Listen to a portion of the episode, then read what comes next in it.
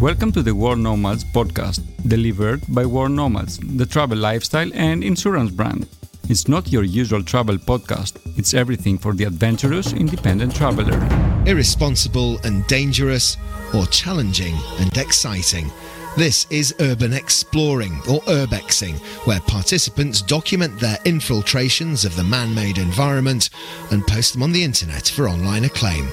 Usually, the locations, from communications towers and roller coasters to catacombs and bunkers, are restricted areas and often derelict. The fear is that those who take part are pushed to take ever greater risks to boost their following. That is Frazer Maude from Sky News, who Phil pretty much has just given us the definition of urban exploration or urbex, the topic on this week's episode of the World Nomads podcast. We're going rogue. there are plenty of abandoned shopping malls, hotels, zoos, theme parks, mansions, and even airports around the world to explore. And these mostly forbidden places attract thousands of urban explorers every year, a few of whom we will chat to in this episode. Yeah, plus we'll touch on that blurred line between exploration and daring Insta-worthy photos. What's your take on it? Uh, they make me pucker up inside when I see some of them because, um, you know, I don't have that feeling of being bulletproof anymore. Yeah, no, I'm totally with yeah. you. Our first guest, though, is Seph Lawless, an American based photographer, artist, published author, political activist, HuffPost contributor, and photojournalist. He's best known for his extensive documentation, beautiful work too, of abandoned places all over the world. That's at least what Wiki says about him. I threw in the beautiful work bit. Uh, fair enough. He's been documenting the most forgotten places throughout America and sharing them as part of what he says is American American history that needs to be heard. But does he get a buzz out of it? Uh, yeah, you know, it, it's exciting for me to do. It all started very uh, innocently enough. Uh, years ago, I, I, grew up in Cleveland, Ohio. For those of, uh, of you listeners that, that, don't know, Cleveland, Ohio is part of the Rust Belt region of America. And these uh, are, the Rust Belt is made up of, of cities like Detroit, Michigan, Cleveland, Ohio, Gary, Indiana, uh, in Youngstown, Ohio, Elyria, Akron. Uh, so you have a bunch of cities that wrap around the Great Lakes region of the country of the United States, and these were some of the biggest cities after World War II uh, in the country. They were rich with jobs. A lot of people moved there. A lot of American manufacturing jobs. Globalization shipped those jobs overseas since World War II, and so those cities uh, slowly crumbled. They're you know a former shell of itself in a way. They they used to be um, like I said, the largest cities, and they dwindled to some of the smallest, and they, Detroit went bankrupt. So you have a lot of empty uh, structures, right? You have a lot of abandoned factories where people work. You have a lot of abandoned neighborhoods where people live, abandoned schools, abandoned malls, abandoned amusement parks. It was systemic. And so as a kid, seeing that growing up, um, you know, living amongst that, there was you know, there was a, a point in my young childhood. I remember going outside and being able to do a 360 and look around. And in the back, like if you lived out west or if you lived in the plains or by mountains, you could see mountains all around you. If you could kind of uh, relate to that. Where I lived, you could grow up. Uh, you know, you would turn around in 360 and almost see an abandoned structure hovering in the in the in the horizon, almost every place you looked, and it would stay there for years. Uh, over the years, it's changed somewhat. Some areas have gotten better, uh, some have not. And so I started documenting it really, really early on. And it was pretty much for myself. A lot of those images um, uh, I have today just shoved underneath a, a, a shoebox still somewhere in a closet or something. That's how it started. It wasn't until after 9 11, which the terrorist attack here in the United States in 2001, where there was this huge kind of backlash. And I was part of this anti war movement we were going into uh, invade countries that I thought had nothing to do with 9/11. Our society was switching in a way, so politically it was very. It was kind of a, a weird position to be in in the United States at that time, uh, in terms of your, your political leanings and, and, and how you express certain things. And I was very much uh, thought a good way to do things to show um, a different side of America, with the premise of United States constantly going into other countries and telling other countries how to live and how to treat their citizens. And I view that as, you know, we have a lot of things here we could fix first. We have a lot of problems here. We should not be going around and telling other countries what to do. Um, I think largely we've lost a little bit of the moral authority in the world because of that kind of hypocritical view. And so I thought a good way to do is take images of what I was seeing and share them. And a lot of people don't know this about my, my body of work. My body of work, if you look at some of the earlier stuff, was I was going to use social media to show a vulnerable side of the country, and I wanted people outside of America to, to see America uh, in the way that I was showing it. Instagram started promoting those images to their popular page, which was the old Explore page. It was much different than today. The images were reaching a lot of people from Australia, Brazil, Russia. They were shocked by what they were seeing. Most people thought, no way, that's America. That looks like a third world country. They were seeing a side of America that they'd never seen. So that's kind of where my, you know, where my, where I really wanted my work to reach. It wasn't until I started sharing those images for a couple of years where Americans kept writing me, "Where is this? this can't be America. This is a third world country." They were having the same response, and sometimes I would look, and it was only a couple hundred miles from where they lived. So, unbeknownst to me, I was, you know, I, was in denial. I, you know, I, I want people to see my images and see the beginning of the end of the greatest economic, great, greatest economic machine that the world has ever seen, America. And I think people were seeing that, and it scared them in a way, it fascinated them in another way and the work kind of took off from there. But that's really how it all really started. Were you not frightened to use those images to affect change? What happened with uh, Disney, the theme park? Yeah, the Disney one was was interesting in, in a way. Um, I had went down there thinking that, oh, you know, not much, right? I, I was going to go and document some abandoned parts of Disney. I never thought it would take off. I never thought it would go viral more than once in the way that it did, especially over the world. Um, and I was shocked. I was I was more shocked of what I saw once I was there I remember going into the abandoned River Country Water Park, and I remember being in there. I snuck inside. Uh, I had to, I was stuck inside for hours. Um, I couldn't get out because security was outside. And once I was inside, I knew I was stuck there for a while. When I started uh, uh, filming and I started photographing very discreetly, I released the images to the press, and then all of a sudden, uh, the first thing that I did is I, I went home and I, I wrote my own column for the Huffington Post at that time. And I, I still remember it was about 11 o'clock at night.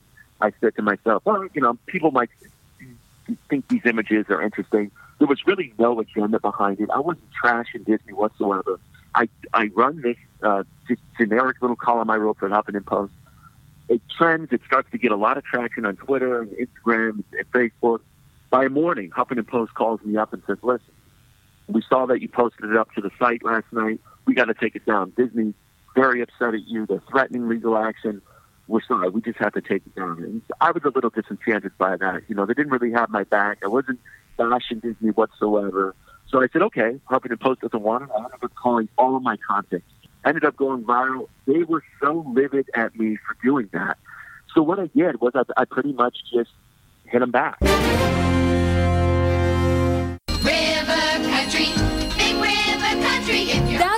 Mouseketeers singing the praises of River Country, Disney World's very first water park. River Country. The water park opened in 1976, but the fun wouldn't last forever. River Country was shut down in 2001.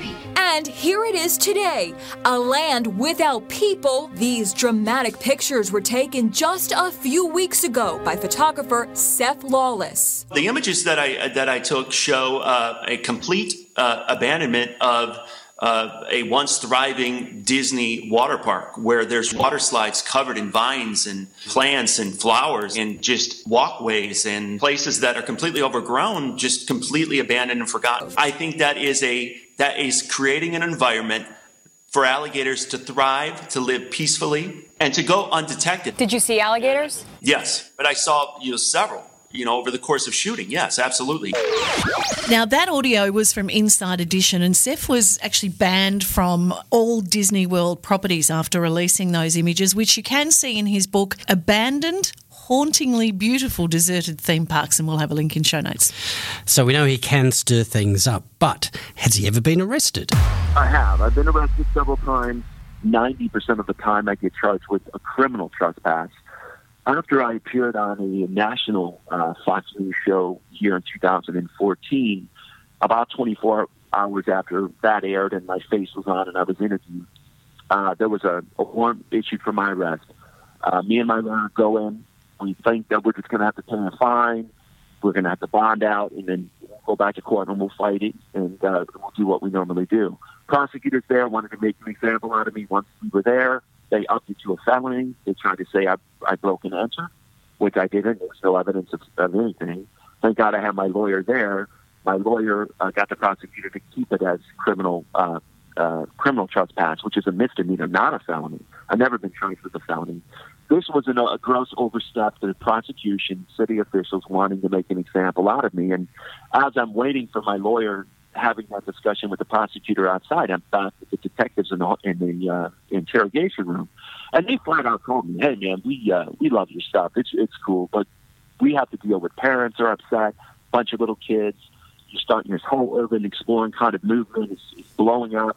We got a lot of kids going into these places that you're going into after. These parents are upset." So I knew I was a scapegoat at that point. point, and I knew at that point forward, I'm going to have to be really, really careful. And it's happened several times after that. I remember in 2016, Thanksgiving, almost two years to the day, I went and shot an abandoned mall right outside of Chicago. Blew up and with Facebook Live, it started to trend on Facebook. Again, about 24 hours later, I get a call. We have a warrant for your arrest, yada, yada. I handle that over the phone, and then just literally two months ago, the same detective calls me up and says, "Hey, Seph, is there any way I could get a signed copy of your book on back?" Absolutely. I mean, sometimes I think you have to break the law to do the right thing, Yeah. and I, I don't encourage people to do it, but I just can't. I know that the images that I'm going to capture are going to be very poignant, very powerful, and very important for people to see. Uh, you don't intend to, but clearly it does encourage other people to do it. Yeah, it does. I mean, without a question of a doubt. And I can't tell you how many little kids got to come up to me and said, "Hey, we went to this abandoned house uh, in the woods near us. Uh, we want to do this. We really want to go there. Can you help me get in there?" I don't. I don't entertain those things, though. I, I don't. Eh, it, a lot of people get upset that I don't give out exact locations to a lot of my places. One of the reasons I don't, unless there's a really good context and there's a really good reason to do so, I really don't do it. And the reason I do that is I do my best to try to to not only protect them from getting hurt, because you know I've been hurt, I've fallen through floors, I've had ceilings fall on me, I've been attacked, I've been in homes where serial killers used to dismember and, and, and victims' bodies. So I mean, I've been in horrible situations that kids just don't know what they're getting into. Houses where serial killers have dismembered bodies? Yes, yeah. Where I live in East, uh, where I live in Cleveland, East Cleveland is a city that's adjoined to me, and uh, in over the last uh, few years, so 2014, 15, um, there was a couple serial killers that acted independently of one another.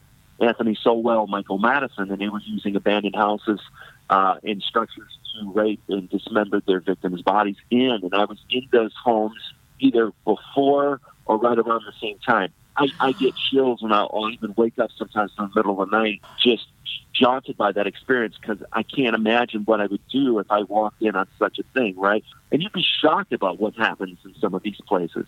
I went into a, an abandoned house and one of the rooms was set up as like a uh, it was like a sex dungeon. It was it was it was it's the creepiest thing I've ever seen.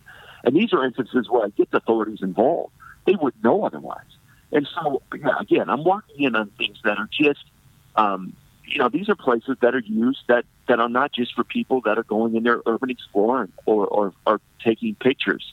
These are places that criminals use, drug dealers use. These are places that derelicts live. You know, you'll walk in on someone's living in, in one of the rooms in a hotel. You could have a, an, a hundred room abandoned hotel and you walk in uh, on, a homeless guy that that's his home.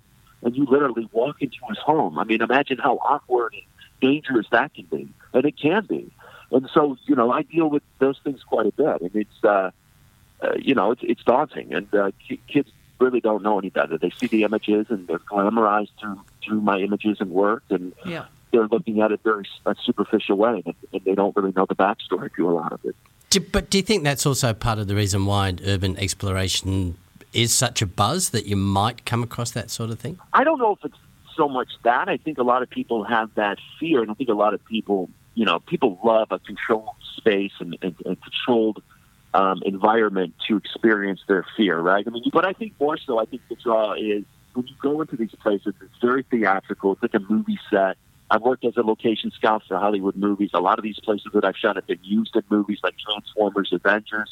There's this draw to it. Once you're in this, it's like you're in a whole other planet. I want Americans to see what's happening to their country from the, the comfort of their suburban homes and their smartphones. Exactly why I started taking pictures so great to have Seph on this episode. In fact, he said to us, remember, if you're doing urban exploration, yeah. I have to be part of this episode.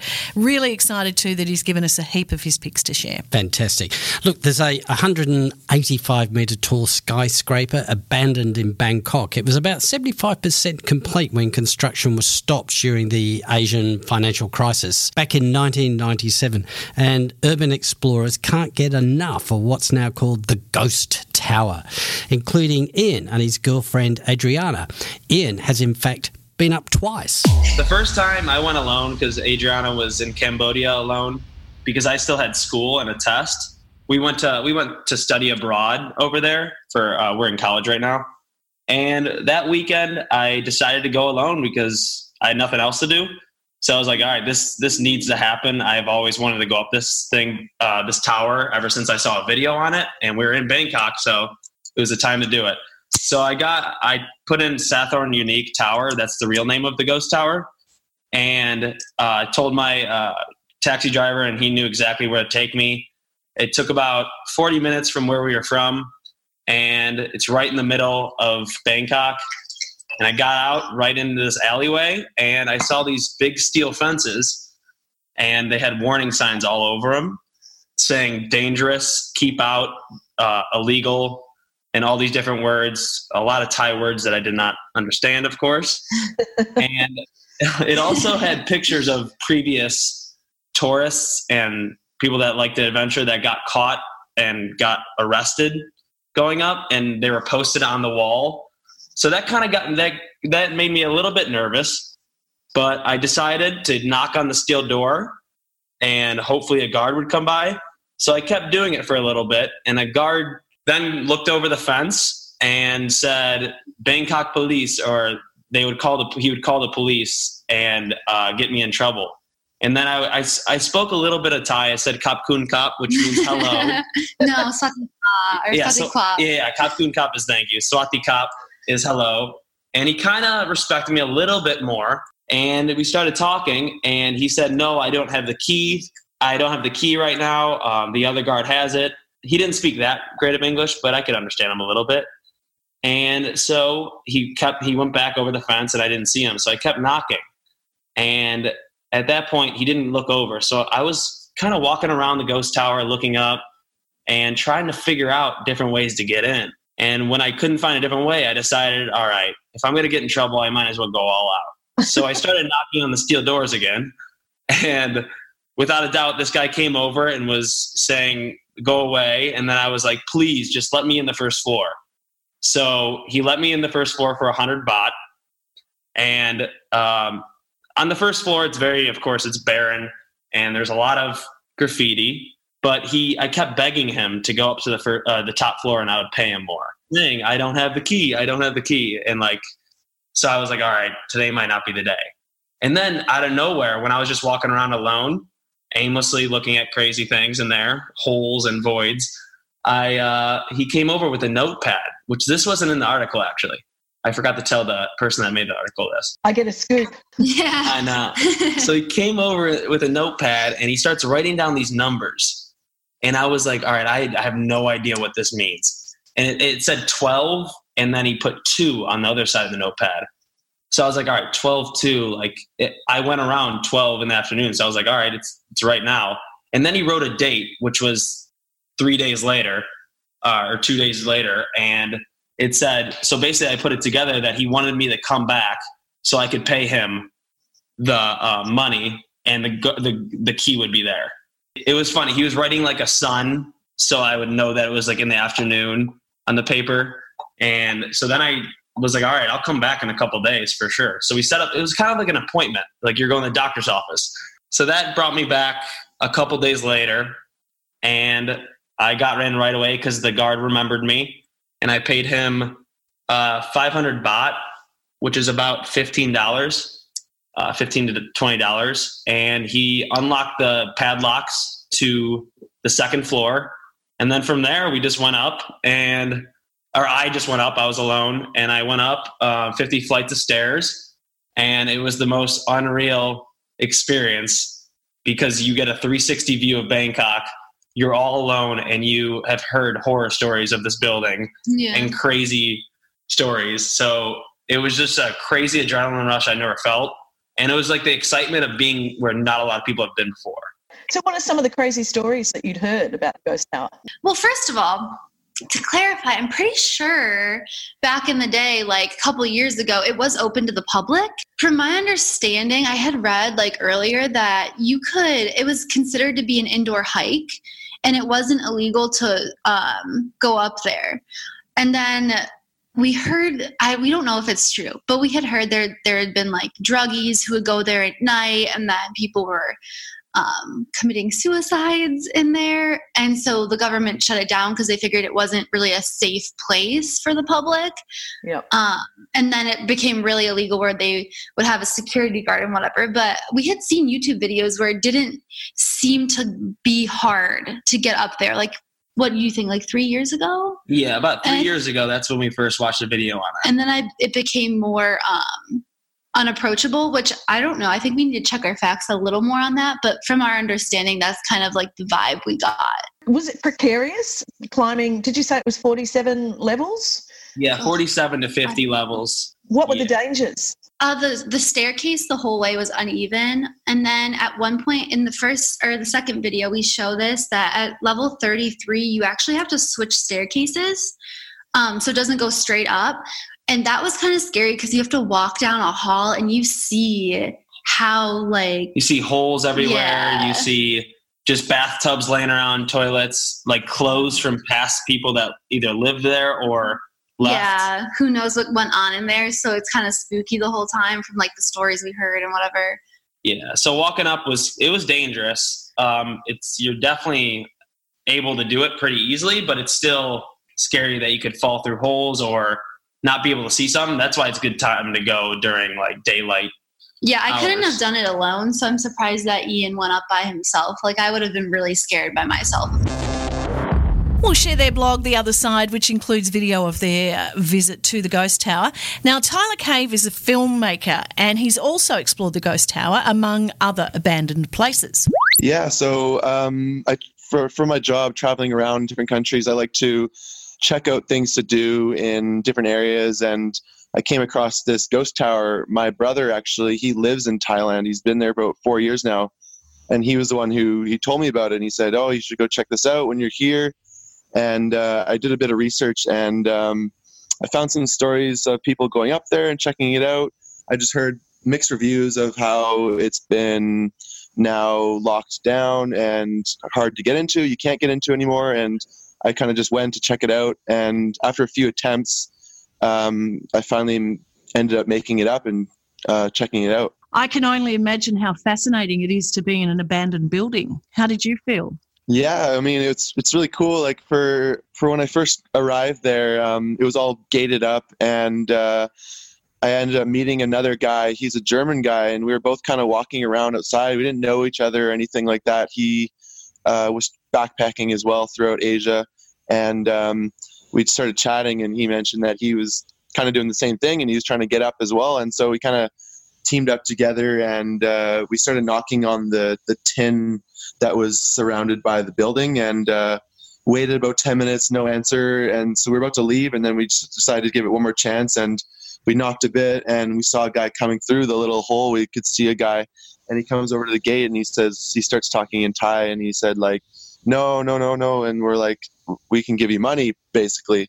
Uh, we ended up giving him roughly $10 us Yep. to get access to it. And um, he opened the gate and we we went in and he had the keys. I guess he's one of the guards there and he let us he opened the, the gate to the ghost tower. Um, from there we just basically walked up the staircase stopping around in each floor and checking things out on the way up. It's not your first experience in an abandoned place. Are you also ventured somewhere in Bali? yeah i've done a bit of stuff in bali. Um, there's an abandoned hotel there uh, we checked out as well and that was with a few other friends which is uh, pretty interesting as well was the adrenaline there? We was it exciting? Yeah, I think it, I think the thing is with finding these places, it's just I mean, obviously um, they're places that people don't see often, and it's like a new perspective of something that uh, people don't see um, much of just because of now of social media blowing up and everything. All these spots are getting exposed, and all these tourist destinations that once years ago were really hidden and people didn't know about are being found and now finding these like abandoned areas that are locked up and hidden it feels like kind of like more of an adrenaline rush and excitement to see these places and actually get access to these places because it's more of like an accomplishment to get access to these uh, locations that you're not actually um, act or be, being able to get access to on a regular basis. So you're Canadian. What sort of gems have you got there? Uh, yeah, so I live. Uh, I'm from Vancouver Island and on in British Columbia, and uh, there's a few different things. Not too many abandoned buildings there. I live in a small city actually, and uh, we have a few different things. There's actually one little place on Vancouver Island. It's an old abandoned hotel as well that like back in the day never ended up getting built. So it's just a, a concrete foundation, and uh, it's all graffitied up, and it's looking over um, a little waterfall and a river in Sooke. Um, near my hometown, and that's a place I like to check out and kind of bring friends to. It's not, it's nothing like the Ghost Tower or anything up in in Asia and those abandoned buildings there, but um, it's pretty cool just to show some people around that area in my hometown. There seems to be some blurred lines though between what you're doing um, and what Seph is doing. And then the the people that are going for the ultimate selfie, the ones that post on Instagram and you know often get sponsorship out of it, but it can come at a at a high cost. In fact, there have been some deaths. Is that urban exploration? Is is kind of what I want to know.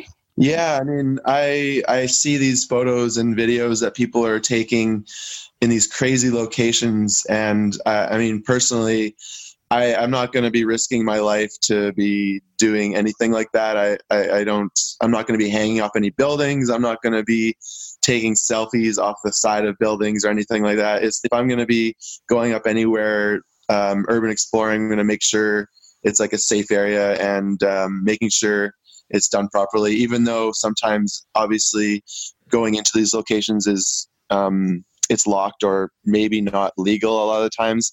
Um, I'm not going to be risking my life or doing something just for a photo. It's not worth it in the end. And I know what you're saying is um, these people are getting sponsored posts and they're they're getting these brands with people that are like, oh, you're going in these areas and taking these photos, but personally it's not an objective for me at all like i, I just like to explore certain areas and um, see different perspective perspectives of things um, but yeah i'm not going to be going up to these areas and dangling and walking on edges and stuff like that i'll, I'll make sure everything's safe before i um, attempt anything like that A great idea, Tyler, as look, there have been fatalities. A newspaper exec fell to his death from a top floor of a London hotel while uh, taking pictures. Yeah, and Rebecca Bunting, some consider the queen of urbex photography. She was swept away in a storm water drain while also taking pictures. And then there was the Chinese climber, which I so can't believe is still, that vision is still available of him falling to his death. He died after falling 60 odd stories. Just Google Urbex fatalities and there are headlines everywhere, and it happens in our backyard here in Australia, as we're about to find out. The Cave Clan are considered the pioneers of urban exploration here, and it was over three decades ago. Woody, Duggo, and Sloth, all very Australian names. They were actually, that's their real names. yes, yes, exactly. They ventured out to explore Diamond Creek and they now have members from around the world. As we sleep in the dead of night, they come, a secret society that descends deep into the underworld beneath our cities. Their faces as hidden as the labyrinth of highways, tunnels, and caves they explore. The Cave Clan. Around the world, beneath cities like Paris and New York, whole communities exist underground. They call it urbex, urban exploring, and the closest you may ever get to them is here on the internet, where they post many of their discoveries. We have one of those Cave Clan founders with us, Duggo. Do you consider yourselves pioneers? Um, well, we were definitely I think anyway, the first group to sort of move beyond their own um, city. As in, we sort of started in the northern suburbs of Melbourne, and then we went to other parts of Melbourne, and then yeah, we've now got branches sort of in most cities and members around the world. So I think whether probably to this day, I guess, um, as far as physical, you know, we we go over there and explore. We're we're the uh, probably one of the only groups that have done that. Um, there's a lot that are online and they've got friends and that overseas, but we're you know like so. I guess in from that um aspect, we we probably are the pioneers, but we're definitely not the first. Um, you know, there's people exploring in the catacombs under Paris, you know, hundreds of years ago. You know, and even in Melbourne, there was a group called the Drainiacs um, that were around in the 40s and 50s, and yeah, pretty much, I guess, pioneers is fair enough. Fair enough uh, description. I believe also Berlin's great for some underground exploration. Yeah, yeah, actually, one of the uh, old school cave clan guys is moving over there any day. He's, he's actually was born in England, but he's been here his whole life, and he's actually uh, trying to get, or he's moving back before Brexit. I haven't really done much in Europe. I've um, been in the catacombs under Paris, and um, I did the Harry Lime from The Third Man movie from uh, Orson Welles was in it. It's like 19, I should remember the year. But anyway, they're basically uh, Orson Welles' character gets chased through these really cool tunnels under Vienna. Quite surreal, you know, walking along the same place that someone was 50 years ago in a movie. But I've got a video on YouTube where we sort of compare bits from the movie and, and us being there. Or Russia is supposed to be really good too. Uh, they've got some tunnels, but they've just got all this crazy stuff, stuff that we can only dream of here because we're just we're just a baby as far as uh, you know structures and that go. We've still got some cool old prisons and hospitals and things like that, but nothing like what they have in Europe. So, so what do you? So it's not just drains because when I think of going underground, mm. I just kind of get this image of, and I'm sure this is what most people think. It's you know a little bit of water, smelly rats, um, you know stuff from sewers. A- am I painting a picture that's entirely false? You are, but it's uh, an accurate false um, uh, picture because that's yeah that's that's the uh, just about and when I say accurate, as in everyone that hasn't been down there pretty much says what you said. But there, you know, there there are old bluestone ones and sandstone, uh, red brick, and then there's you know waterfalls and stairways and and and a variety of different shapes. Have you have you ever discovered anything in terms of history? Stuff has been found, but not physically by us. I mean, when they were digging in, in Melbourne, they found these tunnels which have a good story, uh, backstory, that ran from Par- Parliament House to what was then the red light district. And they reckon it was basically so the politicians could get to the red light district without being seen. Oh, that makes sense. Is there any link between this kind of urban exploration and, and the art world? Definitely is. Um, there's a, a lot of people in the cave clan. I guess it's we sort of attract that kind of people. There's a lot of there's a lot of uh, aerosol artists in the group, and there's uh, and just artists in general, and musicians, and and uh, a lot of people that know about the cave clan, know about Big Ears. which He's a guy that um, records music and sounds down in the drains and tunnels and you know in, inside bridges. Like um, a lot of the big bridges are hollow, so we sort of get into them, and some of it's pretty cool. Nowadays, you know, probably ninety percent of people that do it are photographers. Look, a couple of final questions. Safety. Do you recommend anyone jumping into a drain to have a look around? Now that I'm older and I have my own kids. I, I wouldn't suggest that people just, which is what's sort of happening because the social media, the side of it, the social media side of it has gotten so popular, where there might have been a couple of hundred people exploring um, drains in Australia. You know, there might be a couple of thousand now, and you and, and I hear a lot more about people getting washed out and living, uh, luckily, but there are a lot more accidents happening. You know, people have died doing it. And I once had a lady, this is a pretty sad story, but um, Brian McHugh was this kid who died a couple of days before Christmas. This is like 20 years ago. He got washed through my local drain, the drain that I sort of used to explore when I was a kid. And he had, he had actually tried contacting me. He got my phone number and um, called me at home on my home phone number. And I sort of basically said, You're too young. He was only 14 at the time and he said, um, "Oh, you know, uh, as soon as I'm 18, I'm going to join a clan. And he made fake, like his own cave clan shirt. And him and his friend would go and they, they were sort of exploring drains anyway. But we sort of had a, you know, you had to be over 18 policy. Anyway, he ended up drowning. They, they got caught in a flash flood. And um, when while he was missing, his friend climbed, managed to climb out. Uh, they got washed out into the creek, and then he climbed up the bank, but but Brian didn't make it, and um, they were searching for him for a few days. And you know, I just got this phone call, and I sort of picked up the phone. And I just went hello, and I just heard this old lady with a strong Scottish accent, and it was Brian's mum. And she was basically, you know, she was crying, she was upset, and she was basically begging me to, you know, if I could go up the tunnel and find somewhere that he might have crawled up. But I sort of knew where they were and the the how bad the storm was. Um, I knew that he was dead. So maybe in hindsight, if if if we had a, taken him under our wing, you know, maybe you know, maybe it wouldn't have happened. As fascinating as this topic is, can we make it absolutely clear that World Nomads does not condone the activity, nor do we insure it? Trespassing, breaking and entering, they're all illegal activities, and we can't insure anything that's illegal. Plus, many of these structures are obviously in decay and they pose a danger of injury to you. You know this when you enter, right? And part of your contract with us as a travel insurer or with any travel insurer is that you agree you will not put yourself at unnecessary risk or do anything that exposes your insurer to a claim. That's the deal. If you don't keep your side of the deal, we don't have to keep ours. We can't keep ours. If you're hurt or if you're arrested, if you become trapped, it's on you.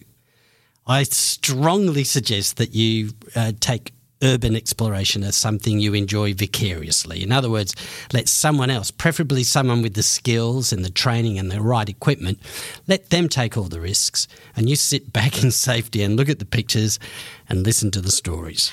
Yeah, good advice. Having said that, though, Spree Park, been in there and narrowly missed out on going into the abandoned water park in Vietnam. Didn't realise they accepted the bribes, Phil. Look, it happens. Yeah.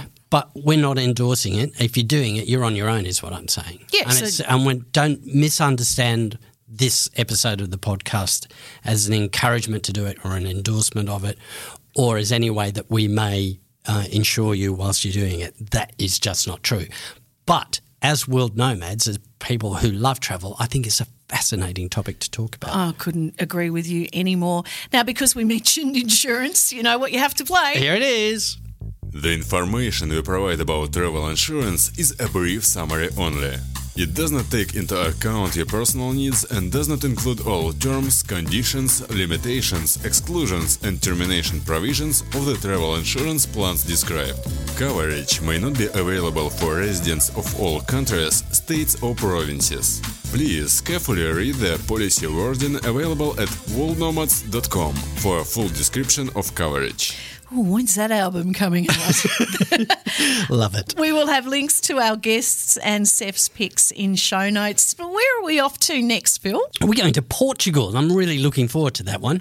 Look, if you've got any feedback on the episode or suggestions for future topics that you want to hear uh, in the podcast, then please email us at podcast at worldnomads.com. Now, you can get the World Nomads podcast on iTunes or download the Google Podcast app. Make sure you subscribe to. And you can also ask Alexa and Google Home to play the World Nomads podcast. And they will. Bye. Bye. The World Nomads Podcast. Explore your boundaries.